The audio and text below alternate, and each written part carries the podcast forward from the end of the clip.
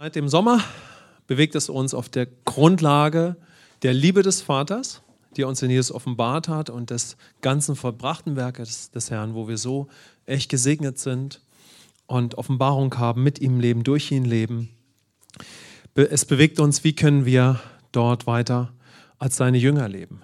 Ja, so als Himmelsbürger und dann Menschen, die wirklich in den Fußspuren von Jesus gehen, wie es ja auch in der Schrift heißt. So, so Jesus war Gottes Sohn und Mensch. Wir sind jetzt Söhne und Töchter Gottes geworden. Lasst uns mal miteinander sagen, in Christus bin ich ein Sohn, eine Tochter Gottes geworden. Amen. Und wir sind noch Menschen. Wir leben auf dieser Erde und die Frage ist, werden wir als Erben, als mündige Erben und als reife Nachfolger von Christus leben? Und das hat uns ja auch letzten Sonntag wieder beschäftigt. Und da möchte der Herr uns wirklich innerlich ansprechen, ja, sodass wir hier in unserem inneren Menschen reagieren und damit unserem ganzen Herzen, ja. Ganz wertvoll, wenn wir auch darüber nachsinnen und uns Fragen stellen. Das ist auch völlig okay, auf menschlicher Ebene Fragen zum Beispiel in den Raum zu stellen. Aber letztendlich, der Herr möchte uns daran führen, dass wir in unserem Inneren hören, wie Jünger hören, wie Söhne, Töchter, Jünger hören. Und dass wir dann ihn sprechen lassen, zur Überzeugung kommen, um danach zu handeln. Und so werden wir verwandelt in sein Bild. Und so leben wir auch immer mehr in den Absichten Gottes. Amen. Und äh, es bewegt jetzt äh, einfach nach einer Zeit des Gebets, bewegt es mich, einfach da in eine nächste Phase zu gehen. So von wahrscheinlich so drei Sonntagen über eine ganz bekannte Bibelstelle aus dem Johannesevangelium, weil letztendlich ist es natürlich auch in Anführungszeichen nicht nur eine Bibelstelle. Natürlich, die Bibel ist herrlich, die Heilige Schrift, aber letztendlich ist alle, alles, was uns ja in der Bibel berichtet wird, hat ja real stattgefunden. Amen. Und äh, dadurch spricht der Geist Gottes zu dir und mir über unser Leben. Er möchte uns ansprechen. Und äh, da möchte ich mit uns auf die Situation eingehen, wo Jesus äh, Petrus nach der Kreuzigung begegnet und wir können da drei definierende Momente sehen, die Petrus mit Jesus erlebt und die Bedeutung haben für unsere Nachfolge. Und da lese ich uns erstmal die Bibelstelle vor. Wir wollen uns heute für den ersten Moment Zeit nehmen. Und ihr findet diese Stelle in Johannes 21, die Verse 15 bis 22. Als sie nun gefrühstückt hatten, spricht Jesus zu Simon Petrus: Simon, Sohn des Jonas, liebst du mich mehr als diese? Er spricht zu ihm, ja Herr, du weißt, dass ich dich lieb habe. Er spricht zu ihm, weide meine Lämmer. Wiederum spricht er zum zweiten Mal zu ihm, Simon, Sohn des Jonas, liebst du mich? Er antwortete ihm, ja Herr, du weißt, dass ich dich lieb habe. Er spricht zu ihm, hüte meine Schafe. Und das dritte Mal fragt er ihn, Simon, Sohn des Jonas, hast du mich lieb? Da wurde Petrus traurig, dass er ihn das dritte Mal fragte, hast du mich lieb? Und er sprach zu ihm, Herr, du weißt alle Dinge. Du weißt, dass ich dich lieb habe. Jesus spricht zu ihm, weide meine Schafe. Wahrlich, wahrlich, ich sage dir, als du jünger warst, gürtest du dich selbst und gingst, wohin du wolltest. Wenn du aber alt geworden bist, wirst du deine Hände ausstrecken und ein anderer wird dich gürten und führen, wohin du nicht willst. Dies aber sagte er, um anzudeuten, durch welchen Tod er Gott verherrlichen werde. Und nachdem er das gesagt hatte, spricht er zu ihm, folge mir nach. Petrus aber wandte sich um und sah den Jünger folgen, den Jesus liebte, der sich auch beim Abendmahl an seiner Brust gelehnt und gefragt hatte, Herr, wer ist, der dich verrät? Als Petrus diesen sah, spricht er zu Jesus, Herr, was ist aber mit diesem? Jesus spricht zu ihm, wenn ich will, dass er bleibe, bis ich komme, was geht es dich an? Folge du mir nach. Amen. Und hier sehen wir drei definierende Momente, wenn wir das mal so aufsplitten dann, die Petrus mit Jesus erlebt und die sind ganz, ganz wertvoll für unsere Nachfolge. Zuerst ist es dieser Moment, auf den wir heute eingehen, wo, wo Jesus Petrus fragt, hast du mich lieb? Dann ist es dieser Moment, wo Jesus dann äh, die, die, letztendlich die Bestimmung von, von Petrus bestätigt und zu ihm sagt, Simon, weide meine Schafe. Und dann der Moment, wo Jesus ihm sagt, folge du mir nach ja, wo Petrus sagt, ja, was mit dem da? Und Jesus sagt, folge du mir nach. Also drei ganz starke Momente. Wir schauen dort auf den ersten. Und über diese, diese, diesen Moment zwischen Jesus und Petrus, dieser Moment, wo Jesus ihn fragt, hast du mich lieb? Ja, sind natürlich schon viele Predigten gehalten worden. Und wir können da insbesondere aus dieser Offenbarung des vollbrachten Werkes der vollkommenen Liebe Gottes, ja, die sich uns in Christus offenbart und was in all dem im Zusammenhang steht, könnten wir da ganz tief reingehen. Ich möchte aber heute mehr so darauf eingehen, was das so für Petrus bedeutet hat und was es für uns bedeuten kann in unserer Nachfolge. Denn es geht ja nach diesem Moment mit äh, Jesus, wo er ihn fragt, hast du mich lieb, auch weiter. Und da lese ich nochmal diese, diese eine Stelle vor, die wir eben schon gehört haben, Johannes 21, der Vers 17. Und das dritte Mal fragte er ihn, Simon, Sohn des Jonas, hast du mich lieb? Da wurde Petrus traurig, dass er ihn das dritte Mal gefragte, hast du mich lieb? Und er sprach zu ihm, Herr, du weißt alle Dinge, du weißt, dass ich dich lieb habe. Und wenn wir jetzt zum Beispiel die Bibel nicht kennen würden, so wir hätten keine Ahnung davon, wir würden diese Geschichte hören, wir würden das lesen, könnte es zum Beispiel uns auch auffallen, so warum, warum wird denn der Petrus so traurig? Warum ist er so frustriert? Ja? Und dieser Frage können wir jetzt mal kurz nachgehen. Warum ist Petrus so frustriert? Ja? Und das wissen wir natürlich, weil er so eine große Klappe hatte und Jesus dreimal verleugnet hat. Ja? Und weil er, und das wissen wir, an die Grenzen seiner eigenen Kraft gestoßen ist. Und das ist natürlich auch so verständlich. Ja? Er ist an die Grenzen des Sünderlebens gestorben. So, selbst in der Nachfolge von Jesus vor dem Kreuz. Natürlich ist er da an Grenzen gestoßen. Und wir können das alle nachvollziehen und wir werden alle an Grenzen gestoßen. Und wir sind alle an Grenzen gestoßen, bevor wir Christus angenommen haben. Amen. Und Gott sei Dank, was hat Jesus getan? Er hat die Sünde auf sich genommen und er ist den Tod des Sünders am Kreuz gestorben und wir wurden mitgekreuzigt mit ihm. Halleluja. Amen.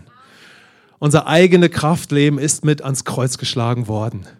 Uns ging es allen wie Petrus. Amen. Er war nur so ein Experte da drin. Er hat es in die Perfektion getrieben. Er war so dieser eigene Kraftkünstler. Ja, so der hat das wirklich bis die, in die Exzess, könnte man fast sagen, auch wenn er da sicherlich nicht immer so fasziniert war. Aber manchmal vielleicht schon hat er das ausgekostet, ja, oder hat das ausgelebt. Ja, so er hat wirklich da äh, das äh, ja, sehr ins Extrem oft äh, gebracht. Und jetzt ist er natürlich sehr frustriert. Und, ähm, und gleichzeitig sehen wir, dass Petrus ja schon auf Jesus reagiert hatte vor der Kreuzigung und Auferstehung, weshalb er ja mit ihm mitgegangen ist. Also wir sehen da, wie der Geist Gottes sich durch Jesus im Leben von Petrus beginnt zu bewegen. Ja. Petrus geht mit Jesus mit.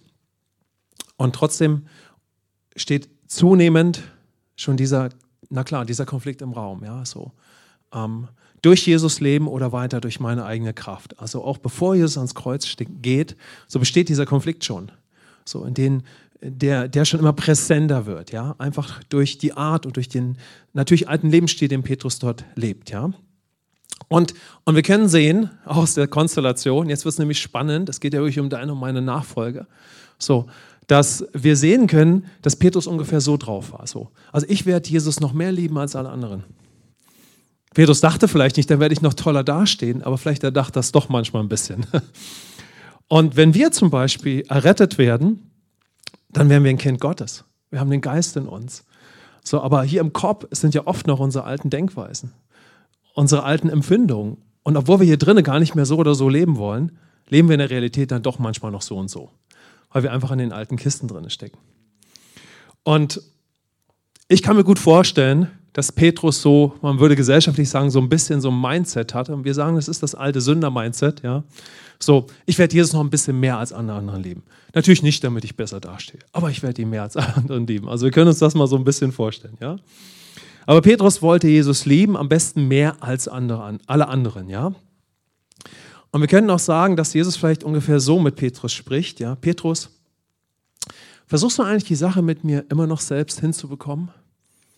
Versuchst du mich immer noch mehr zu lieben als alle anderen? Versuchst du das immer noch mit mir hinzukriegen, mich zu lieben, treu zu sein, mit mir zu gehen? Weil das wollte ja Petrus schon vor dem Kreuz. So wie Menschen in ihrem Leben, einfach weil Gott ja existiert, zutiefst davon durch die Liebe Gottes überführt werden, dass Gott das Wichtigste überhaupt ist.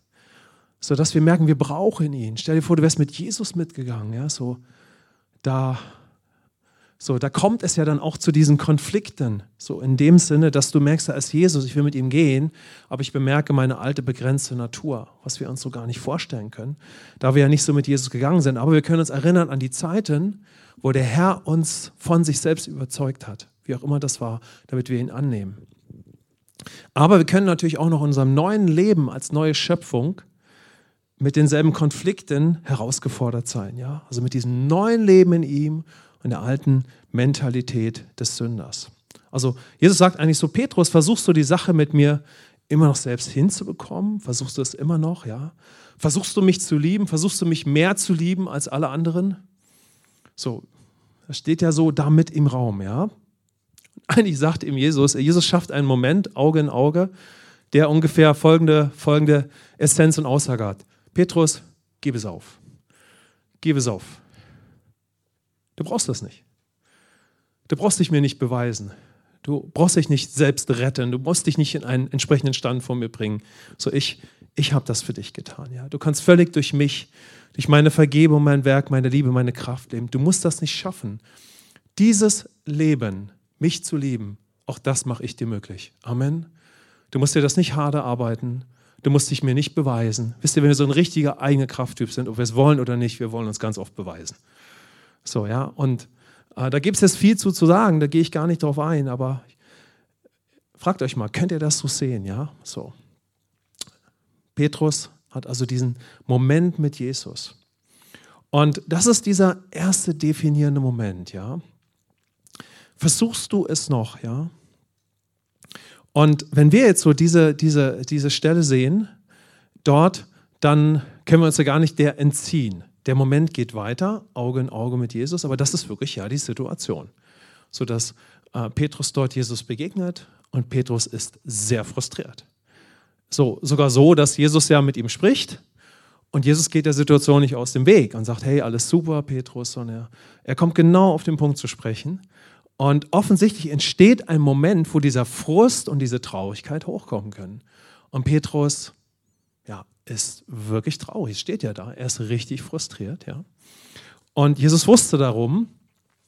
Und äh, er schafft oder er, er unterstützt diesen Moment, den Petrus ja auch sozusagen mitgestaltet, indem er sich öffnet. Ja. Also dieser Frust und diese Traurigkeit äh, kommen hervor. Ja. Und da können wir mal auf unser Leben schauen. Ja. Wie geht es uns denn dort? Wenn wir mit Traurigkeit, mit Frust konfrontiert werden. Woher kommt das? Das könnten wir alleine eine ganze Predigt oder einen Tag uns damit beschäftigen. Woher kann Frust kommen? Frust hat, kann verschiedene Ursachen haben. Ja? Aber in dem Fall sehen wir bei Petrus, dass der Frust und die Traurigkeit, mit der er kämpft, eine Folge ist seines alten Sünderlebens, aber auch der Mentalität, die er immer noch hat. Und hinzu kommt dabei, dass Petrus schon der Leiter der Jünger war. Stell dir das mal vor. Jesus, ist, äh, äh, Jesus hat Petrus eingesetzt und Petrus ist das, was wir früher manchmal so, in meiner Zeit früher haben wir den Oberhäuptling genannt. Ja? Also er, er ist der Boss von den zwölf. Ja? Stell dir das mal vor. Petrus ist real der Leiter der zwölf Jünger. Das hat ihn hinter der Fassade vielleicht manchmal ganz schön unter Druck gebracht. Hat er es vielleicht nicht anmerken lassen, aber jetzt ist er der Leiter ist also der Leiter, der dreimal Jesus verleugnet hat. So, und jeder hat es mitgekriegt, ja. Er ist sehr frustriert, weil er will ja ein guter Leiter sein. Er will ja die Sachen im Griff haben. Er will ja vorangehen. So, es ist ja nicht auf einmal alles weg, ja. So, er ist der, der Leiter dieser Gruppe, die mit Jesus gegangen ist. Und Jesus hat auch so viel Vertrauen in ihn gesetzt, ja. Und natürlich hat er auch Jesus zugehört, aber letztendlich die Situation ist real, ja. Und so kann es uns oft auch gehen, ja, wie Petrus in dem Moment. Im Leben, im Job, in der Familie, in der Gemeinde, in unserem ganzen Leben. Und dann können wir versuchen, das mit Jesus hinzukriegen, auch hinter der Fassade oder immer mal wieder, wie in so einem Kreislauf. Vielleicht ein paar Jahre gehen wir so mit dem Herrn, auf einmal ist dieses Thema wieder präsent. Und all das natürlich, weil wir mit ihm leben wollen. Und da kannst du dich ja mal fragen, geht es dir manchmal so wie Petrus? So ist da manchmal so ein Frust da, weil du die Sache mit Gott versuchen möchtest hinzukriegen. Und natürlich kennen wir das auf unterschiedlichste Art und Weise. Aber jetzt wird es konkreter, wenn wir uns Petrus vorstellen, denn Petrus hat wirklich Jesus dreimal verleugnet. Stell dir das mal vor. Die Schuld, der Frust war sehr, sehr groß. So, wir alle brauchen Christus. Wir alle brauchten ihn als Erlöser und dass er am Kreuz die Sünde auf sich genommen hat und wir in ihm Vergebung haben. Also wir alle brauchen Vergebung der Sünden, Befreiung von unserer Schuld, die neue Geburt. Amen. Aber letztendlich ist das ja was Reales. Es ist ja wirklich etwas Reales. Sünde und die daraus folgende Schuld ist ja etwas Reales, was du erlebst. Traurig zu sein aufgrund von ungerechten Handlungen oder unvollkommenen Handlungen ist ja etwas Reales, was einen wirklich belastet. Also der Frust, den Petrus dort hatte, war ja nicht gespielt, sondern dieser Frust war eine Folge der ganzen Situation mit Jesus, dass er ihn dreimal verleugnet hatte, ja, und seiner noch vorhandenen Mentalität, ja. Jesus, äh, Petrus erlebte also diese Frust, diese Wut, diese Ohnmacht und so weiter. Und da können wir mal schauen, wie sieht das hier und da manchmal bei uns aus, ja? Petrus wollte sogar zurück in seine alten Lebensumstände, weil er in der ganzen Situation nach der Kreuzigung so frustriert war. Da können unterschiedliche Aspekte mit reingespielt haben. Wie geht es weiter? Wir wissen heute, wie es mit Jesus weiterging und mit den Jüngern, aber die Jünger wussten das in dem Moment nicht. Sie hatten gewisse Vorstellungen und so weiter. Aber trotzdem ist der Petrus auch eine Person. Er ist wirklich eine reale Person und, und hat Jesus wirklich dreimal verleugnet und hat mit diesem Frust zu kämpfen und dem Versagen. Und wir sehen ganz deutlich, dass ihn das belastet und dass das nicht weg ist. Ja? Und so können wir mal schauen, okay, warum sind wir manchmal frustriert im Leben? Wollen vielleicht in alte Lebensumstände zurückgehen, ja? Obwohl wir schon eine Berufung haben. Weil mit mir wird das ja eh nichts. Oder mit dem, wie ich Dinge versuche und sie versuche hinzubekommen. Hast du damit zu kämpfen, um es mal so konkreter zu benennen, ja? Dass du es nicht mehr schaffst, gut und angesehen vor anderen dazustehen. Wenn wir uns Petrus mal vorstellen, dann können wir uns richtig vorstellen, wie Petrus öfters versucht hat, gut vor anderen dazustehen. Und da sagen wir natürlich, und das ist auch berechtigt, als eine neue Schöpfung, ich möchte auf keinen Fall gut vor anderen dastehen, wenn uns der Herr schon überzeugt hat, wer wir in Christus sind. Amen. So, dann wollen wir eigentlich nicht mehr gut vor anderen dastehen, weil wir sind jetzt ein Kind Gottes. Der Geist Gottes hat uns das offenbart. Warum sollten wir denn noch gut vor anderen dastehen? Berechtigt, ja, weil wir haben ja die Natur Gottes. Aber wir können öfters noch so denken und so handeln. So, und so spielt sich das dann real im Leben ab. Ja? So wir, wir leben noch im Alten. Und was ist das Ergebnis davon, wenn wir noch so leben? Frust, Traurigkeit, Enttäuschung und konkrete Handlungsweisen. Wir rennen davon, wir flüchten. Ja? Also das ist real. Ja? Schaffst du es nicht mehr, dir deine Liebe, deine Anerkennung, deinen Respekt vor anderen zu erarbeiten? Das sind konkrete Dinge, die ich mir so vorstelle, die sich wirklich bei Petrus abgespielt haben. Wir werden gleich sehen, dass Petrus ja nur ein Beispiel ist. Es könnte uns ganz anders gehen, aber wir bleiben mal bei diesem Beispiel. Ja? Also, Petrus war jemand, der sich die Anerkennung von Menschen auf eine gewisse Art und Weise erarbeitet hat. Er war so ein emotionaler Leader. Wenn wir mit Petrus unterwegs war, der Petrus hat die Leute mitgerissen, ja, so, der hat Dinge bewegt, ja. So, und jetzt war er am Ende, so mit diesem wie er Dinge bewegt und wie er weitergeht. Er hatte Jesus dreimal verleugnet. Also es war nicht nur eine Situation, er hat Jesus dreimal verleugnet, damit verband sich ein Lebensstil, ein Mindset, ein richtiger Lifestyle. Petrus war richtig am Ende mit seinem Latein. Ihr müsst euch vorstellen, er hat nicht einfach nur dreimal Jesus verleugnet. Das ging schon Wochen, Monate davor los. Er lebte ein gewisses Leben. Er war nicht nur ein Sünder, wie wir das immer sagen, ja, wir sind nicht nur Sünder gewesen, sondern wir haben auch wirklich wie Sünder gelebt und wie Sünder gedacht. Und das auch sehr ausgeprägt. Und all diese alte Sündernatur, Mentalität hat Christus mit ans Kreuz genommen. Lass uns mal sagen, Halleluja. Amen. Und jetzt sind wir innerlich neu geboren und der Herr, der Wächter, dass wir, indem wir ihn weiter erkennen, durch seine Liebe leben, ihn anbeten, dass wir anfangen, dadurch unsere neue Identität zu entdecken. Aber er möchte auch wirklich unser Denken erneuern, unser Herz heilen und dass wir die alte Sündermentalität, das alte Sünderleben ablegen. So, wir sind schon ein neuer Mensch. Wir haben den alten Menschen schon abgelegt. Der ist tot. Wir haben ihn begraben in der Taufe, auch den alten Lebensstil. So, aber jetzt hilft uns der Herr, dass wir das alte Gewand, die alten Gewohnheiten ausziehen. Amen. Und ich glaube, da möchte uns Gott ziehen und gebraucht immer wieder solche Momente wie in solchen Predigten, um zu dir und zu mir zu sprechen, auf diesem liebevollen Weg der Nachfolge. Und dann können wir uns manchmal in solchen Momenten wie Petrus in unserem Leben wiederfinden. Jesus war ja schon, Petrus war ja schon drei Jahre mit Jesus mitgegangen. Klar, es war vor dem Kreuz, aber wir können das auf uns geistig übertragen. Wir können eine Weile mit dem Herrn gehen und auf einmal geht es hier und da nochmal ins Eingemachte. Und es wird immer wieder in unserem Leben der Fall sein, wenn der Herr uns erneuert. Schaffst du es also nicht mehr, dir deine Liebe, deine Anerkennung, deinen Respekt vor anderen zu arbeiten? Einfach als ein Beispiel. Ist da scheinbar nichts mehr unter deinen Füßen, was dich trägt und ruhig schlafen lässt? Wer ist nun dein Leben und dein Lebensfundament? So, wo immer es ans Eingemachte geht, und das ist immer der Fall in wahre Jüngerschaft, Amen, so, da tauchen große Fragen auf. Und ich habe mal ein paar auf eine persönliche Weise hier versucht zu formulieren. Ja? Und so taucht die Frage auf, wer ist denn nun eigentlich mein Leben? Wer ist mein Fundament? Und können wir sehen, dass Jesus gerade zu diesem Moment mit kreiert? Genau das ist es dann. Der Heilige Geist führt uns in solche Momente und die Grundlage ist seine Liebe, weil er uns in Freiheit führen möchte. Amen. Wenn wir uns darauf einlassen. Also sollten wir nicht überrascht sein, wenn wir in unserem Leben ja, in Momente kommen, wo der Herr uns in solche Prozesse führt, weil das ist seine Absicht, damit wir in der Freiheit der Kinder Gottes leben. Manchmal im Leben ist niemand mehr da, obwohl so viele Menschen um uns sind. Aber einer ist immer da, Jesus. Amen. Manchmal ist niemand mehr da, so, obwohl so viele Menschen da ist. Und wir haben Familie und, und wir haben Freunde und so weiter. Aber wer wird immer da sein? Jesus. Wer ist das Wichtigste? Jesus. Komm, lass uns mal sagen, Jesus. Jesus, ist das Wichtigste. So. Wer ist nun mein Leben? Wo habe ich meine Jesus-Momente? tief und innig, nur er und ich. Wo habe ich sie in meinem Leben gehabt, wo werde ich sie immer weiter haben? Und die Reise wird auch immer weiter gehen. Denn er ruft uns zuallererst in diese innige Nachfolge seiner selbst. Und dies ist nicht für ein paar wenige, dies ist für uns alle. Dies ist das, was uns alle ausmachen darf. Amen. Und auch nur dadurch können wir in Freiheit leben. Und jetzt lasst uns mal fragen, wenn wir nachher noch dazu kommen, was ist Gemeinde für ein Ort? Zuallererst ein Ort, wo wir uns so um Jesus versammeln. Zuerst mit der Absicht, damit jeder so tief durch Jesus lebt. Amen. Weil das ist ja zutiefst Jüngerschaft. Also wenn es uns so geht und der Frust hochploppt, der hochploppen wird, ja, denn wir waren alle Sünder und hatten die entsprechende Mentalität, also wird der Frust hochkommen, ja, dann hab deinen innigen Auge in Auge Moment mit Jesus, geistlich, ja. Hab deine innigen Momente mit Jesus, mit seiner Liebe und seinem Werk für dich. Du brauchst deine Auge in Auge Liebesmomente mit Jesus. Face to face würde man im Englischen sagen, nur du und er.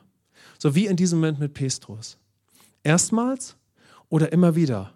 Denn schaut mal, Petrus ist drei Jahre schon mit Jesus unterwegs. Und er ist wirklich von Jesus auch wirklich bewusst zum Beispiel in diese Leidenschaft hineingeführt worden. Und er geht durch eine echte Krise. Er geht durch eine tiefe Krise seiner Jüngerschaft. Er will in seinen alten Job zurückgehen. Ja, also es ist eine echte Krise, hat sich real abgespielt. Es war nicht irgend, ist nicht irgendwie eine nette Geschichte. Das heißt, wahre Jüngerschaft aus dem Himmel ist etwas, was sich real in deinem meinem Leben abspielt, mit allem, was dazugehört. Amen. Und wieder, lass uns mal schauen, was ist Gemeinde für ein Ort? Niemals war es Gottes Absicht, dass Gemeinde ein Ort ist, wo wir, wir wollen natürlich als Christen keine Religion leben, auch wenn man gesellschaftlich zu sprechen kann, dass wir zu einer der Weltreligionen gehören. Denn nicht wissen wir, Christentum ist keine Religion, sondern es ist ein Leben, das uns der Erlöser schenkt, um mit ihm in dieser lebendigen Gemeinschaft zu leben. Okay, da können wir Ja zu sagen, aber letztendlich ist es wirklich so, dass Christentum keine Religion ist. Amen. Wenn das stimmt, was ist denn dann Jüngerschaft? Jüngerschaft ist genau das, was wir hier gerade äh, sehen. Ja? Was ist dann Gemeinde? Ein Ort, wo Jünger miteinander sich um Jesus versammeln, in entsprechenden Strukturen, die sich bilden können, aber letztendlich mit der Absicht, damit der Jünger, der Sohn, die Tochter, das Bild Gottes hervorkommt. Amen. Das ist Jüngerschaft. Auge in Auge mit Jesus. Vorhin hatte ich das schon gesagt, ja. Wir können da so ein bisschen anders unsere spezifische Ausprägung haben, ja. Vielleicht geht es dir etwas anders als Petrus, ja, wenn du so deine Auge-in-Auge-Momente mit Jesus hast. Bei Petrus war es die eigene Kraft. Es kann aber auch sein, es geht uns vielleicht wie Thomas, einer der Jünger von Jesus. Wie war das mit Thomas, ja? Thomas hat sehr auf seinen Verstand gesetzt. Das können wir sehen, wenn wir wenn wir die Jünger betrachten, ja, auf den Intellekt, ja. Der Intellekt ist gut, wenn er vom Geist erfüllt ist und Gott uns leiten kann durch sein Wort. Aber Thomas war jemand, der ganz stark auf seine Konzepte baute, ja. Alles verstehen und letztendlich dadurch auch kontrollieren wollte. Was ihm oft wahrscheinlich gar nicht so bewusst war. Vielleicht hatte Thomas ein Thema mit Überheblichkeit, wissen wir nicht. Muss ja nicht notwendigerweise sein, aber es könnte sein, weil er hat ja Dinge gut verstanden, ja könnten uns damit auseinandersetzen. Aber er hatte definitiv ein Riesenthema mit Sorgen, denn wer viel denkt, hat auch immer viele Sorgen. So, der Thomas, eine ganz andere Person. Wie ist der Auge-in-Auge-Moment, den, äh, den Thomas hatte? Ja? Sehen wir natürlich auch in der Bibel. Aber ich will zeigen, der Petrus ist eine bestimmte Person, die seine Sündermentalität auf eine gewisse Weise ausgelebt hat. Oder hast du vielleicht eher ein Thema mit Menschengefälligkeit? Bist du eine Person im alten Leben gewesen, die es immer allen recht machen wollte? Selbst gut dastehen, Hauptsache Harmonie. Wir verstehen uns gut, ja. Aber um welchen Preis? Um welchen Preis? Ja? Den der Nachfolge von Jesus? Also wenn wir menschengefällig leben, sondern bleibt unsere Nachfolge auf der Strecke. Deshalb ist Jesus das Zentrum und dann kommt der Nächste. Amen. Und es ist auch wichtig, dass der dann kommt. 100 Prozent, gar keine Frage, das wissen wir ja. Eines der neuen Gebote von Jesus für uns als neue Schöpfung. Was auch immer, wir haben unser altes Sündersein und unsere alte Sündermentalität spezifisch ausgelebt, ja. Und wir werden, wenn wir echt mit Jesus gehen, damit ans Ende kommen. Also wenn jemand wirklich im Herrn lebt und mit ihm geht, der kommt mit seiner alten Sündermentalität ans Ende. Damit meine ich, der Frust wird so groß, dass er schon Oberkante ist. Also könnte es sein, wenn du in so einer Frustphase gerade bist, dass eine Folge der Gebete ist, die du gesprochen hast. Amen. Und dass du ganz viel Gnade brauchst, auch Offenbarung darüber zu bekommen, warum bin ich denn im Frust? Was ist denn der Grund für meinen Frust? Es könnte ja sein, der Frust, den du erlebst, ja, die Ursache dafür ist es, dass Gott dich in einen Transformationsprozess führen möchte, durch seine Gnade in deiner wahren Identität zu leben. Und der Frust wird sich nicht auflösen, indem du ihn versuchst, in den Griff zu bekommen oder Umstände sich ändern, sondern indem wir einen Auge-zu-Auge-Kontakt mit Jesus haben. Amen. Nicht nur einen, sondern ganz, ganz viele. Also, wir kommen mit dem Frust ans Ende. Wir werden frustriert und traurig, wie Petrus dastehen. Sehr, sehr frustriert. Der Frust wird kommen. Amen. Der Frust wird kommen. Wow, freut euch, Gemeinde. Denn dann gibt es Hoffnung. Das ist Jüngerschaft, ja? Weil wenn der Frust hochkommt, ist Jesus da. Amen. Er ist sogar derjenige, der das Thema anspricht. Deshalb ist es gut, wenn wir in der Gemeinde das Thema ansprechen, ja? Aber in Liebe, Jesus macht den Frust zum Thema. So, er schafft den Moment, damit das hochkommt. Und dieser Frust, der kann sich dann mischen, ja. Also wir haben diese alte Sündermentalität, aber dann wird es ja spezifischer. Dieser Frust kann sich mischen mit unseren früheren Lebensumständen, unserer Position im Leben, unseren Erlebnissen, unseren Traumas eventuell. Je nachdem, wie unser Leben war, ja. Schaut mal, Petrus, das könnten wir uns mit Petrus beschäftigen. Wer war Petrus? Wer bist du? Wer bin ich? Wie war unser Leben? Wir haben ein Live-Leben, ja. Wir haben ja kein Papierleben, wir haben ein Live-Leben. In der Bibel, ja, da ist das Live-Leben auf Papier festgehalten worden. Amen. Aber es war live, es war wirklich live. Manchmal muss man sich kneifen und muss sagen, Herr, offenbar mir, dass das, was da passiert ist, live war. Du stehst wie Mose am Meer, wumm, wumm, wumm. Denkst du, wow, es ist nicht Kino, es ist nicht ein Comicfilm, es ist live passiert. Amen.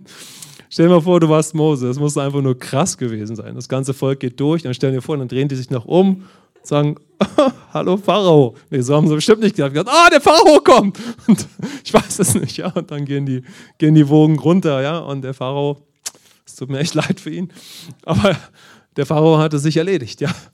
Es war live, ja. Okay, schaut mal, Petrus, so stelle ich mir das vor, er war immer der Anführer unter seinen Brüdern, das war ihm sein Leben. Er war der Boss, er hat vielleicht darauf gepocht, ja. Er war immer der Anführer, er war der emotionale Leader, wie man im Sport oft sagt. Er war der, der alle versucht hat mitzureißen und der gleichzeitig wie ein Tier arbeiten konnte. So stelle ich mir vor. Fischer, schwierige Hände, drei, zwei Uhr morgens aufstehen, fünf Uhr raus, spätestens äh, aufs Meer fahren, also auf das Galiläische Meer. Ja, und wirklich hart arbeiten. Er war ein harter Arbeiter. Er war ein echter, leidenschaftlicher, eigener Kraftkämpfer. Er war ein Spezialist darin, aber jetzt hatte er großen Stress, ja. Und jetzt hat Petrus diesen Augenkontakt mit Jesus und Jesus hat diesen Augenkontakt gesucht, ja. Und das ist, glaube ich, ganz wichtig, dass wir das sehen. Jesus, wir können das in dieser Szene sehen, er geht auf die Jünger zu, er offenbart sich. Gott sei Dank. Amen. Transformation kann immer nur die Initiierung im Himmel haben und im Herzen des Vaters. Amen. Transformation ist nie unsere eigene Idee und das ist doch gut so. Das zeigt uns, dass das Konzept des Himmels nicht unser Verstand ist, sondern der Geist. Und du hast einen neugeborenen Geist. Amen. Halleluja. Komm, lass mal sagen, ich habe einen neugeborenen Geist. Gott lebt in mir. Herr, sprich mich hier an. Mit dem Verstand werde ich nicht weit kommen. Aber erleuchte meinen Verstand. Amen. So, okay, Jesus sucht den Augenkontakt und Petrus lässt sich darauf ein. Und wir wissen vor dem Kreuz, wie oft hat Jesus Augenkontakt mit Menschen gesucht und Menschen haben sich nicht auf die Nachfolge eingelassen. Wir haben einen freien Willen. So ist es auch heute. Und wir alle wissen ganz sicher Momente, da hat Jesus geistlichen Augenkontakt mit uns gesucht und da haben wir, ihm, haben wir auf ihn reagiert und wir haben bestimmt alle Momente gehabt, da haben wir manchmal gezögert und wir haben auch Momente verpasst. Ist uns das allen so gegangen? Klar, ne? So, aber Gott ist immer noch Gott und er, er geht uns natürlich nach, ja. Und er möchte uns ganz besonders in solchen heißen Phasen unseres Lebens ja, in solche definierende Momente führen. Er möchte uns solche Auge-in-Auge-Kontakte ermöglichen, damit wir ihn weiter kennenlernen und wer wir in ihm dann sind, wenn wir ihn angenommen haben, ja, unsere neue Mentalität, unser neues Leben, aber damit wir in seiner Gegenwart auch endlich weiter in einem tiefen Prozess unsere alte Sündermentalität loslassen. Amen. Wie wichtig ist es, dass wir Offenbarung bekommen über den Vater, ihn erleben, Vaterschaft, Sündenvergebung, vollbrachte Werk. Wir haben einen neuen Stand und jetzt aber auch hinein, lasst uns mal sagen, hinein, hinein in das siegreiche Leben. Amen. Und wenn wir siegreich leben werden, ja, und wollen, so dann geht es genau durch solche Prozesse. Petrus war so das, was ich einen Gewinnertyp nennen wollte. Petrus hatte nur ein Ziel, beste Fischerei Schiff werden vom Galiläischen Meer. So stelle ich mir ein bisschen vor. Vielleicht nicht, vielleicht war das nicht unbedingt sein Ziel, aber er wollte, er wollte auf jeden Fall gewinnen. Ja? Er wollte einen dicken Fang nach Hause bringen und sagen: Hier, mein Schatz, der größte Fisch des Meeres. Zack. er war auf jeden Fall definitiv ein Gewinnertyp. Ja? Okay, lassen wir mal alles, was man dazu sagen konnte. Aber im Herrn werden wir ein Gewinner, wenn wir durch seine Gnade leben und wenn wir in solchen Prozessen so transformiert werden, dass wir durch ihn leben und dann kommt unser Gewinn durch ihn und in ihm. Ja? Also Gott möchte uns in solche Momente führen, wo wir in finale Prozesse hineintreten, wo ich merke, ich bin am Ende mit meinem eigenen Kraftding oder was auch immer. Ja? Und dass das Ergebnis davon ist, dass du dir an Jesus allein genug sein lässt erstmal. Dass du so tiefe Momente mit dem Herrn hast, dass Jesus dein ganzes Glück wird. Amen. Und das haben wir vielleicht schon manchmal oder vielleicht ganz sicher mehrfach im Leben erlebt. Aber der Weg geht ja weiter, sodass immer neu die Frage ist, wer ist mein Leben, auch wenn es natürlich der Herr ist, wer ist mein Fundament? Wie gesagt, die, Petrus ging schon drei Jahre mit Jesus und die Reise ging ja auch bei Petrus dann weiter. Immer wieder neu. So, wer ist mein Leben, wer ist mein Fundament? Ja? Dass wir uns an Jesus genug sein lassen für den Rest unseres Lebens, durch ihn leben und durch seine Kraft. Ich habe mal so, oder während ich so das bewegte, sah ich natürlich auch mein Leben habe gesehen, so war das auch bei mir vor vielen Jahren. Ich habe immer auf meine eigene Kraft gebaut. Ich habe es auch letztens meiner, äh, bei dem Zeugnis der Taufe erzählt. Immer ein bisschen anders als bei Petrus. Wir sind ja alle anders, ja. Aber als junger Christ war das mein Thema. Und dann hat der Herr zu mir in einem ganz finalen Moment, nach vielen wirklich definierenden Momenten, ich war schon drei Jahre mit ihm unterwegs, habe ich viele definierende Momente mit ihm gehabt, in einer gewissen Zeit, wo die Zeit jetzt nicht ausreicht, die zu berichten. Einige kennt ihr natürlich, die meisten kennen diese Beispiele, wenn, wenn wir uns länger kennen, ja. Aber letztendlich kam ein entscheidender Moment in einem Gottesdienst, wo der Herr durch eine Bibelstelle sprach zu mir, die jemand ähm, für die Gemeinde als im prophetischen Eindruck wiedergegeben hat. Das war 2. Korinther 12, Vers 9. Lass dir an meiner Gnade genügen, denn meine Kraft wird in der Schwachheit vollkommen. Und wir lebten damals in einer Zeit, da hatten wir nicht diese Lehre der Gerechtigkeit, trotzdem haben wir den Herrn krass erlebt. Und ich war so richtig frustriert, dass ich das Leben mit Jesus nicht in dieser Fülle hingekriegt habe. Und weißt du, du kannst so geistgetauft sein. Ich kannte die Herrlichkeit Gottes, das Feuer des Heiligen Geistes, in ihn zu leben. Bam, bam, bam, bam, bam. Aber wenn unsere Fundamente nicht in Christus und seinem Werk gegründet sind, dann gehen wir irgendwann auf dem Zahnfleisch. Wir brauchen Offenbarung über den Vater, seine Liebe, das vollbrachte Werk des Sohnes, den neuen Stand in Christus. Amen. Und da, wir brauchen Offenbarung darüber, sonst geht der Frust die nächsten 30 Jahre weiter. So, und auf dieser Grundlage, ja, oder wir geben uns damit so ab, ja, oder wie auch immer jetzt, ja. So, aber auf dieser Grundlage möchte der Herr uns real in ein Leben führen, wo wir auch die Sündermentalität hinter uns lassen, durch Offenbarung begegnen mit ihm, durch Lehre und in der neuen Mentalität wandeln. Meine Mentalität war total schaffes. Wollte ich nicht mehr, war aber noch in meinem Kopf. Deshalb brauchen wir Offenbarung, Lehre, aber wir brauchen auch Begegnung mit den Herrn. Und dieser Moment hat sehr geschnitten, zack, positiv. Und dann hatte ich ein paar, ein, es war in dem Fall sogar, Fall sogar ein paar Stunden später, eine ganz definierende Situation, ein ganz, ganz großer Moment mit dem Herrn und seiner Auferstehungskraft und seinem Reden über ihn, aber auch über das neue Leben, das ich in ihm habe. Also so war es auch bei mir und wir alle brauchen diese definierenden Momente mit dem Herrn. Jetzt lasst uns nochmal auf, auf die Situation mit, mit äh, Petrus und Jesus schauen.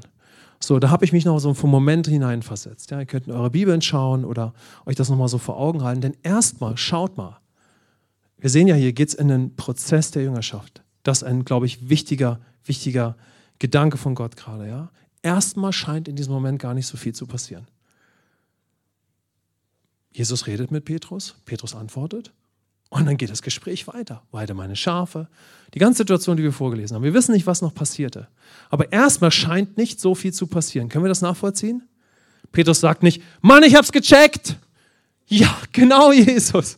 Sondern da ist dieser Moment, und es war bestimmt sehr tief und sehr stark. Aber was passierte dann? Denn wir sehen, die, die Reise geht ja weiter. So, ich bin mir, oder wir können das in der Schrift auch wirklich sehen, ja. Wir sehen, dass dass nicht nur dieser Moment zwischen, Jesus, zwischen Jesus und Petrus die nächste Zeit war, auch wenn Petrus davor schon viele definierende Momente hatte, sondern erneut durch diesen Moment mit dem Herrn sehen wir, dass Petrus in eine intensive Zeit hineintritt und mehrere Wochen später wird der Heilige Geist ausgegossen über die Jünger und Petrus ist mittendrin. Amen.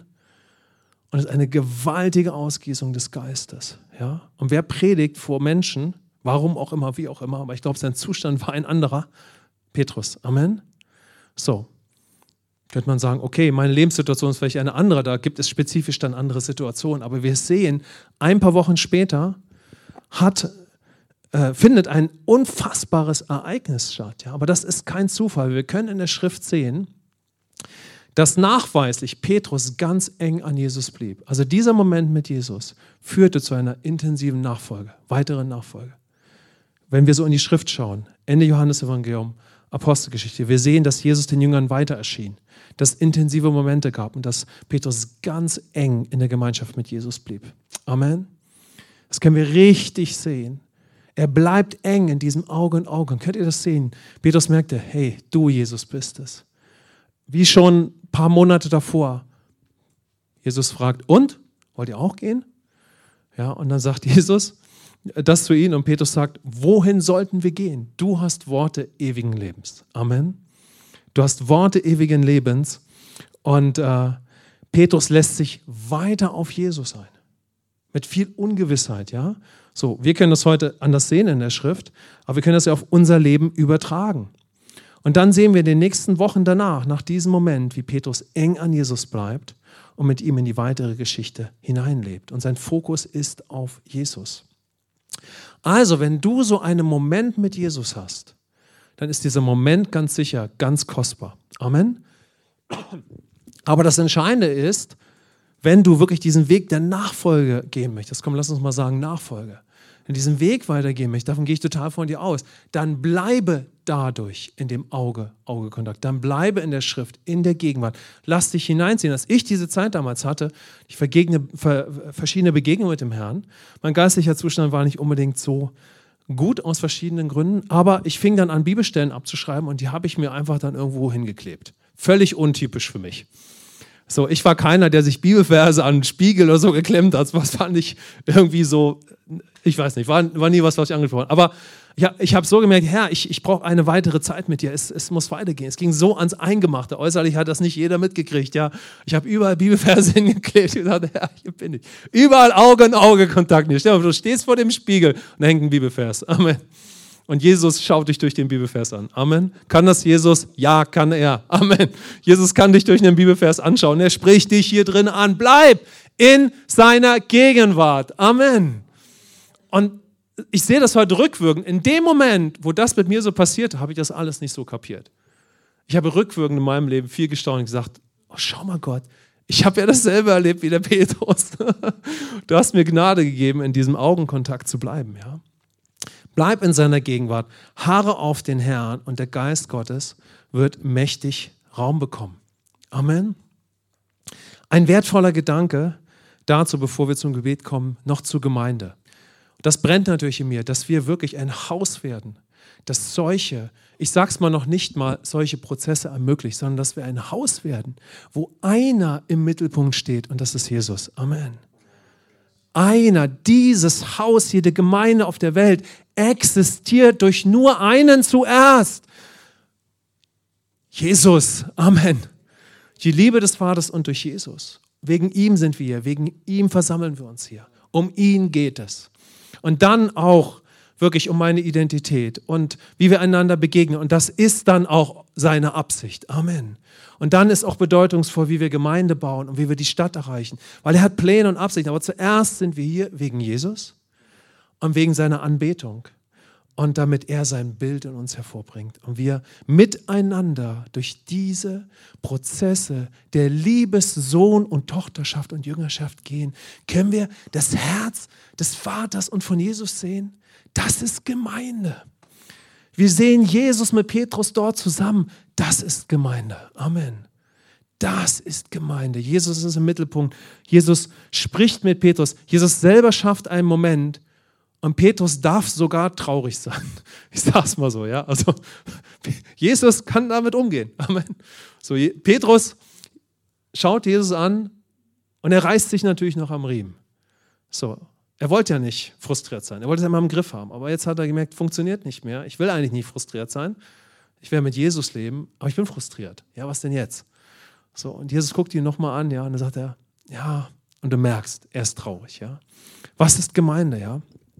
Wir möchten eine Jesus-Gemeinde sein, ja, oder eine Gnadengemeinde. Wie könnten wir Worte finden, ja? Eine Gemeinde immer, wo Jesus im Mittelpunkt steht. Und zum Beispiel in einer solchen Gemeinde kommt der Frust hoch. Amen. In einer solchen Gemeinde möchten wir solche Momente mit Jesus ermöglichen, auch wenn wir durch diese Täler der Frust, der Frust gehen, damit wir in der Mentalität des Sieges leben. Amen und die alte Mentalität hinter uns lassen. Also in einer Gnadengemeinde ja, werden Menschen solche Momente mit Jesus haben und der Frust wird hochkommen. Das Merkmal einer solchen Gemeinde ist es, dass Jünger durch echte Jüngerprozesse gehen und wir einander dabei begleiten. Und wohin begleiten? Jesus zu begegnen. Amen. Hört ihr das? Jesus zu begegnen. Es gibt im Leben von jedem Jünger letztendlich immer wieder nur einen entscheidenden Moment. Bist du Jesus begegnet? Amen. Wie geht es dir mit dem Herrn und einander da zu begleiten? Natürlich ist das ein Weg. Und es ist auch die Aufgabe von Leiterschaft, dafür Raum zu schaffen und Gemeinde so mit zu gestalten. Das ist der biblische, der apostolisch-prophetische Auftrag, Gemeinde so zu bauen. So eine Gemeinde durch die Gnade Gottes mit hervorzubringen, wo Jesus im Mittelpunkt ist, ein Ort der Anbetung und wo wir miteinander so Jüngerschaft leben, aber auch durch solche Prozesse gehen. Amen. Ich sage es mal ganz bewusst, weil das sind so Gedanken jetzt, die, glaube ich, wertvoll sind, dass wir das sehen. Eine solche Gemeinde ist nicht ein Ort, wo immer alle happy sind. Und das ist ein heißes Eisen. Das könnte man theologisch jetzt ein bisschen missverstehen. Denn Gott ist immer happy. Amen. Und das ist natürlich Gottes Absicht dass wir in der Freude des Herrn leben und in Genügsamkeit. Glückselig, wie Jesus sagt. Ist das die Absicht Gottes? Was würdet ihr sagen? Ja, natürlich ist das die Absicht Gottes. Natürlich freut sich der Herr, der sagt, wow, dieser, die, mein Sohn ist noch glücklicher geworden in mir in den letzten Monaten. Amen. Der Herr freut sich, aber er weiß, dass wir dabei auch durch genau solche Prozesse gehen. Deshalb, es reicht gar nicht die Zeit, da jetzt reinzugehen, ja. So, das heißt, Gottes Absicht ist es, dass wir in seiner Gegenwart zunehmen und in ihm leben. Aber er weiß doch, dass wir durch solche Prozesse gehen werden. Deshalb ist Gemeinde dann auch ein Ort, obwohl die Freude des Herrn da ist, wo Menschen durch solche Prozesse gerade gehen, manchmal einfach dann ja auch nicht wissen, wohin mit sich. Es ist herausfordernd wir gehen dadurch miteinander und wollen letztendlich aber tiefer in die Gemeinschaft mit dem Herrn führen. Amen. Deshalb ist Gemeinde dann ein Ort, ja, wenn wahre Jüngerschaft stattfindet, wo Menschen durch solche Prozesse auch gehen und der Frust zum Beispiel auch hochkommt. Amen. Es ist ein Merkmal einer Gnadengemeinde, dass Menschen durch solche Prozesse gehen und ich sage es mal in dem Zusammenhang so, dass nicht alle immer super drauf sind, obwohl im Himmel alle super drauf sind. Amen. Und der Herr uns auch dahin führen möchte, dass wir immer mehr in ihm leben, und dass seine Herrlichkeit in uns hervorkommt. Aber das wird auch ein Weg sein, insbesondere wenn wir durch solche fundamentalen Jüngerprozesse gehen. Amen. Und gleichzeitig ist es so, wenn wir stehen, dann möchte der Herr uns helfen, dass wir stehen bleiben und dass wir nicht schwanken. Sondern wenn wir denn, wie Paulus das sagt, wenn wir in einem Bereich unseres Lebens in dem Herrn stehen, dann lasst uns auch in ihm stehen und in ihm weitergehen. Amen. Aber wenn ich sehe, dass mein Bruder gerade mit Frust zu kämpfen hat und durch schwierige Zeiten geht, weil der Herr ihn vielleicht genau durch sowas gerade führt, ja, wo Frust auch unterschiedliche Ursachen haben kann, so, dann ist es gut, wenn die Gemeinde ein Ort ist, wo wir durch solche Prozesse miteinander gehen, aber letztendlich, damit wir einander unterstützen, Auge in Auge Kontakt mit Jesus zu haben. Amen. Könnt ihr das so sehen, ja, wenn ich das so aufgreife? Also, die Absicht Gottes ist es natürlich, dass seine Herrlichkeit zunimmt, aber dabei gehen wir auch durch solche Prozesse. In einer Gnadengemeinde kommt der Frust hoch, weil ein Ort für echte, authentische Jüngerschaft geschaffen wird, um dann Jesus zu begegnen, weil er die Antwort ist. Auge in Auge Kontakt. Eine Gemeinde hat sich immer praktisch weiterzuentwickeln. Das ist ganz, ganz klar. Ja? Aber es ist nicht so, um mal diesen Punkt anzusprechen, dass alles nur frustrierend ist, weil Gemeinde hier und da auch mal anders zu laufen hat oder weil man Dinge anders sieht und so weiter. Das ist ein ganz komplexes Thema für sich selbst. Ja? Aber schau mal auch in deinem Leben, wo ist manchmal oder öfters Frust nicht darin begründet, wie Dinge laufen in meinem eigenen Leben, mit meinen Mitmenschen, in den Umständen, in der Gemeinde, auf der Arbeit, sondern hat mein Frustlevel vielleicht ganz viel damit zu tun, was ich noch glaube und was ich noch denke. Und wie ich durch mein Leben gehe, ist das vielleicht eine Frage, die da ganz bedeutungsvoll ist. Ja? Das ist ja die Situation von Petrus so. Woher kommt der Frust? Wenn der Fokus darauf liegt, insbesondere im eigenen Leben, aber auch zum Beispiel in der Familie, auf der Arbeit oder auch in der Gemeinde, wie Dinge zu laufen haben, dann läuft etwas fundamental schief. Fundamental. Hört ihr das? Fundamental. Denn der wichtigste Fokus in deinem Leben, in der Gemeinde, ist wer? Jesus. Amen. Und wenn unser Fokus auf dem Herrn ist, schaffen wir einen Raum, wo er viel wirken kann und wo wir in seiner Mentalität leben und wo sich durch die Gemeinschaft mit ihm ja, Perspektive ergibt. Die Gemeinde ist ein Ort, wo Jesus im Zentrum stehen möchte. Deshalb kommt Frust hoch, ja, auf diesem Weg der authentischen Jüngerschaft. Er kommt hoch, damit wir Augenkontakt mit Jesus haben und nicht mehr auf unsere alten, sondern auf die neuen Konzepte bauen. Und Leiterschaft hat die Aufgabe, in der Gemeinde einen Raum zu schaffen, dass solche Jüngerprozesse stattfinden. Dass solche Jüngerprozesse hochkommen, dass man die in der Liebe des Herrn erträgt dass man begleitet, dass man weiß, jemand kommt hier an Grenzen. Und die Dinge sind nicht immer darin begründet, dass man Dinge verändert im Äußerlichen oder im Umgang miteinander, sondern oft ist es so, dass jemand seine Begegnung mit Jesus braucht. Amen. Seinen Augenkontakt mit Jesus. Stell dir einfach Petrus vor. Das Bild spricht für sich, ja. Und deshalb haben wir auch in der Gemeinde, ja, Menschen, die intensiv Jesus erleben, aber wir haben auch oft sehr frustrierte Leute. Genau das passiert in einer Gnadengemeinde. Amen. Genau das passiert, wenn Menschen sich um Jesus versammeln. Und genau das ist auch die Absicht Gottes, weil er möchte uns da herausführen. Amen. Schauen wir mal auf Jesus und sein Team, ja? Da war Jesus, da war ein Wunder, da war die Kraft Gottes, aber es waren auch krasse Prozesse zwischen den Jüngern und Jesus, aber auch zwischen den Jüngern untereinander, ja. Da war Jesus, da war die Kraft Gottes, aber da waren auch viele Prozesse. Und da war oft sehr, sehr viel Frust. Wir können das nachlesen in den verschiedensten Momenten der Evangelien, ja. Bei Petrus, Thomas und anderen, ja. Und Jesus hat das zugelassen. Jesus hat das zugelassen und ist mit ihnen weitergegangen. Jesus hatte sogar einen Dieb und notorischen Lügner in seinem Team. Stell dir das mal vor. Und Jesus hat das zugelassen. Jesus hat ihm eine Chance gegeben. Jesus hat eine Atmosphäre geschaffen, dass er mitgehen konnte und er hätte es hinter sich lassen können. Amen. Könnt ihr das sehen? Ja, mir geht es darum, mir geht es nicht darum, jetzt hier über Gemeinde zu sprechen, sondern ich möchte das hier alles in diesem Kontext von Nachfolge Jüngerschaft äh, zeigen. Und ich möchte uns zeigen, dass Gemeinde ein Ort ist, wo Gott wahre Jüngerschaft ermöglichen möchte. Amen. Ich möchte jetzt nicht über Fragen sprechen, wie baut man Gemeinde im Spezifischen hier und da. Das ist ein Thema für sich, ja. Das ist verständlich. Es geht mir um was viel Tieferes, viel Grundlegenderes. Wer ist Jesus in deinem meinem Leben? Und wer ist Jesus immer in unserer Gemeinde oder überhaupt in einer Gemeinde? Amen. Und es ist Gottes Absicht, dass Gemeinde ein Ort ist, wo Jesus im Zentrum steht und wo wir auf diesem Prozess mit ihm sein dürfen, mit allem, was da geschieht, bis dahin, dass Frust hochkommt. Es gibt übrigens eine gute Botschaft. Die nächsten zwei Sonntage haben wir ja noch äh, haben wir die nächsten definierenden Momente von Petrus, ja. Aber dieser definierende Moment, den Petrus hier durchlebt, ja, ist real und es, ist es spielt sich genau das ab, worüber wir jetzt gerade sprechen, ja. Also Jesus hat auch in seinem Jüngerumfeld diese Prozesse zugelassen und hat wahren Raum, Raum für wahre Begegnung mit Gott und Nachfolge ermöglicht. Also lasst uns auch dafür bereit sein, auch in Gemeinde. Schaut, das ist so bedeutsam, weil können wir uns die Power vorstellen, wenn Gemeinde so ein Ort ist? Das ist mega powerful. Amen.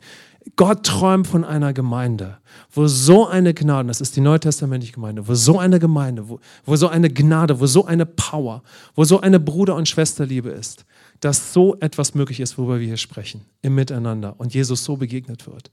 Deshalb war die neutestamentliche Gemeinde so powerful mit all ihren Problemen, weil Jesus so im Fokus stand und weil auch diese Prozesse passieren durften. Amen. Wir schauen nur in die neutestamentlichen Briefe. Du denkst, ah, wegrennen! Selbst die Gemeinden, die richtig gut liefen, ja, Philippa-Gemeinde und so weiter, wenn du die Briefe liest, da, wow, da geht es ans Eingemachte, ja. Aber es gab auch andere Situationen. Und wir sehen, die Gemeinde ist wirklich eine geistliche Familie und dadurch ein Ort wahrer Jüngerschaft. Und es ist unsere Aufgabe, miteinander, auf allen Ebenen, dass wir miteinander einen solchen Ort kreieren. Und ich möchte euch einladen, dass wir dazu bereit sind. Amen. Ein, ein Ort kreieren, wo wir Auge in Auge Jesus begegnen. Und wo wir mal den anderen tragen, die andere tragen, wenn wir merken, oh, die Person ist gerade frustriert und manchmal muss man schauen, woher kommt der Frust und es kann verschiedene Gründe geben. Aber ganz oft wird Frust in unserem Leben, sehen wir hier am Petrus, einfach darin begründet sein. Wer ist eigentlich Jesus gerade in meinem Leben? Auf wen bin ich ausgerichtet? Was glaube ich? Wie laufe ich? da möchte Gott uns Gnade geben, dass wir so miteinander laufen und wissen, mein Bruder geht, meine Schwester geht gerade durch solche Momente.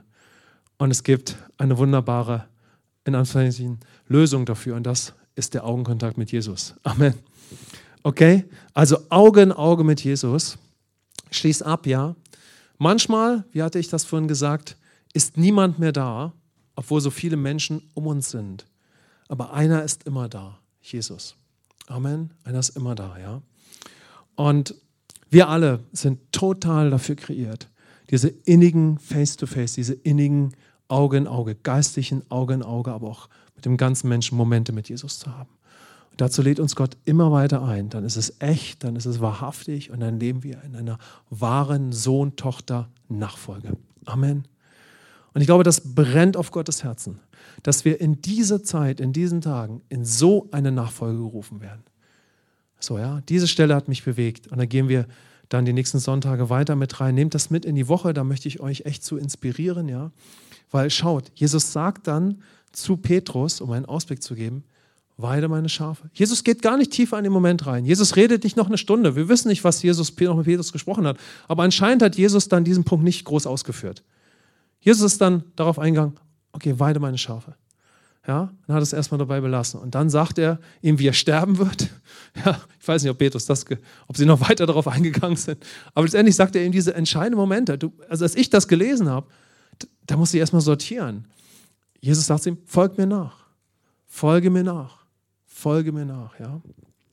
Also lasst uns bereit sein, so für das, was Gott da auch gerade in uns tut, denn ich glaube, der Herr möchte uns in eine tiefere und intensivere Nachfolge führen. Jetzt hör mal, Petrus folgt Jesus weiter nach. Und das ist eine mächtige Ausgießung des Geistes. Ich bin fest überzeugt, dass der Herr uns einfach weiterführen möchte, persönlich als Gemeinde. Und ich bin fest überzeugt, dass in dieser Zeit wir auf absolut geschichtliche Momente zulaufen. Das kann gar nicht anders sein. Jeder einzelne Gläubige, jede Gemeinde, die Gemeinde Jesu befindet sich auf dem Weg in eine neue Zeit, die absolut entscheidend ist in der Weltgeschichte gerade. Persönlich, jede Gemeinde, jede Stadt, überall. Der Herr wird überall Möglichkeiten öffnen. Und er möchte uns dafür bereit machen, dass wir ihm folgen, dass wir in unserem Herzen zubereitet, in unserem Herzen hier mit einem Sohn, Tochter, Jüngerherzen, dass wir zubereitet sind. Amen dass wir wirklich ihm folgen in das, was er vorhat, was auch immer es dann ist. Und natürlich hat Gott viele Dinge schon gesprochen, aber der Herr geht immer weiter mit uns. Amen. Okay? Das betrifft uns persönlich und es betrifft uns als Gemeinde. Und so würde ich es mal für heute stehen lassen und äh, möchte ich einladen, dass wir dafür beten, für den Liebesprozess der nächsten Wochen. Und ich würde insbesondere ganz kurz beten, wenn jemand sagt, kann mich total mit Petrus identifizieren. Es geht uns ja nicht immer so. Das Frustlevel ist vielleicht gerade ein bisschen höher oder sehr intensiv. Dann würde ich gerne kurz da für dich beten. Herr, danke. Kannst du einfach so für dich innerlich da voll mit reingehen. Wenn es nicht so betrifft, dann lass uns füreinander beten, miteinander. Aber wenn es dich betrifft, nimm das Herr, ich danke dir für jede Person, die sich gerade sehr, sehr stark mit dieser Szene mit Petrus identifizieren kann. Und ich bitte dich, Heiliger Geist, dass du ab heute mit einer Welle von Worten, Momenten und Situationen kommst, wo du die Person in tiefe Gemeinschaft mit dir ziehst. In Jesu Namen, in tiefe Momente und einen Prozess der Echtheit, der Begegnung mit dir und der Transformation führe da hinein. Wir setzen das jetzt über dir frei, dass du diese tiefen Momente mit Jesus hast. Du kannst mal wirklich so sagen, Jesus, ich bin in dieser Frustfalle angekommen. Ich bete es mal so, wie ich das empfinde. Ich bin in dieser, in, diesem, in dieser Sackgasse des Frustes angekommen. Und ich bitte dich, dass ich dir Auge in Auge begegne. Wie nie zuvor. Gib mir übernatürliche Begegnung mit dir und hilf mir jetzt, in deiner Nähe zu bleiben und dich mehr als je zuvor einfach zu suchen und mich auf dich einzulassen. Denn du wirst es wohl machen. Ich möchte ankommen in der Ruhe und in dem Frieden aus deiner Gnade zu leben. Ich möchte, dass du mein ganzes Glück wirst, mein Friede wirst, mein, mein Leben, mein Glück, mein Ein und alles. Ich möchte einzig und allein durch dich leben. In diesem Leben möchte ich ankommen dass meine Anerkennung, mein Wert, alles von dir kommt. Ich muss nicht mehr kämpfen, ich will alles niederlegen. Ich will am Ende sein mit dieser alten, verfluchten Sündermentalität. Du kannst so ganz bewusst mal Jesus deine alte Mentalität geben und sagen, Jesus, ich gebe es dir. Werd du mein ganzes Glück, erneut oder das erste Mal. In Jesu Namen. Damit wollen wir dich segnen. Ich bitte dich einfach, Herr, dass wir eine Gemeinde werden, die solche Prozesse fördert. Ganz ehrlich, dass wir so miteinander beten, dass wir ja richtig bereit für sowas sind, dass wir nicht erschrocken sind, wenn sowas passiert. Dass wir wissen, das hat die höchste Priorität. Jüngerschaft von deinem Herzen, das hat die Priorität. Dafür wollen wir eine Gemeinde werden, die das ermöglicht, weil das wird die Frucht bringen, zu der du uns in deiner Liebe dann auch bestimmt hast. Ich würde euch bitten, dass wir uns da noch eins machen, denn so hat es der Herr ja gesagt, wenn du in mir bleibst und ich in dir. Das heißt, wenn wir dann durch solche Prozesse gehen, dann bringen wir die Frucht, die er vorbereitet hat. Dann lieben wir unsere Geschwister. Dann gehen wir in die Bestimmung, die er hat. Herr, wir bitten dich, dass wir eine Gemeinde werden, die das erlebt. Und du kannst dich da voll mit einbeziehen. In Jesu Namen. Amen.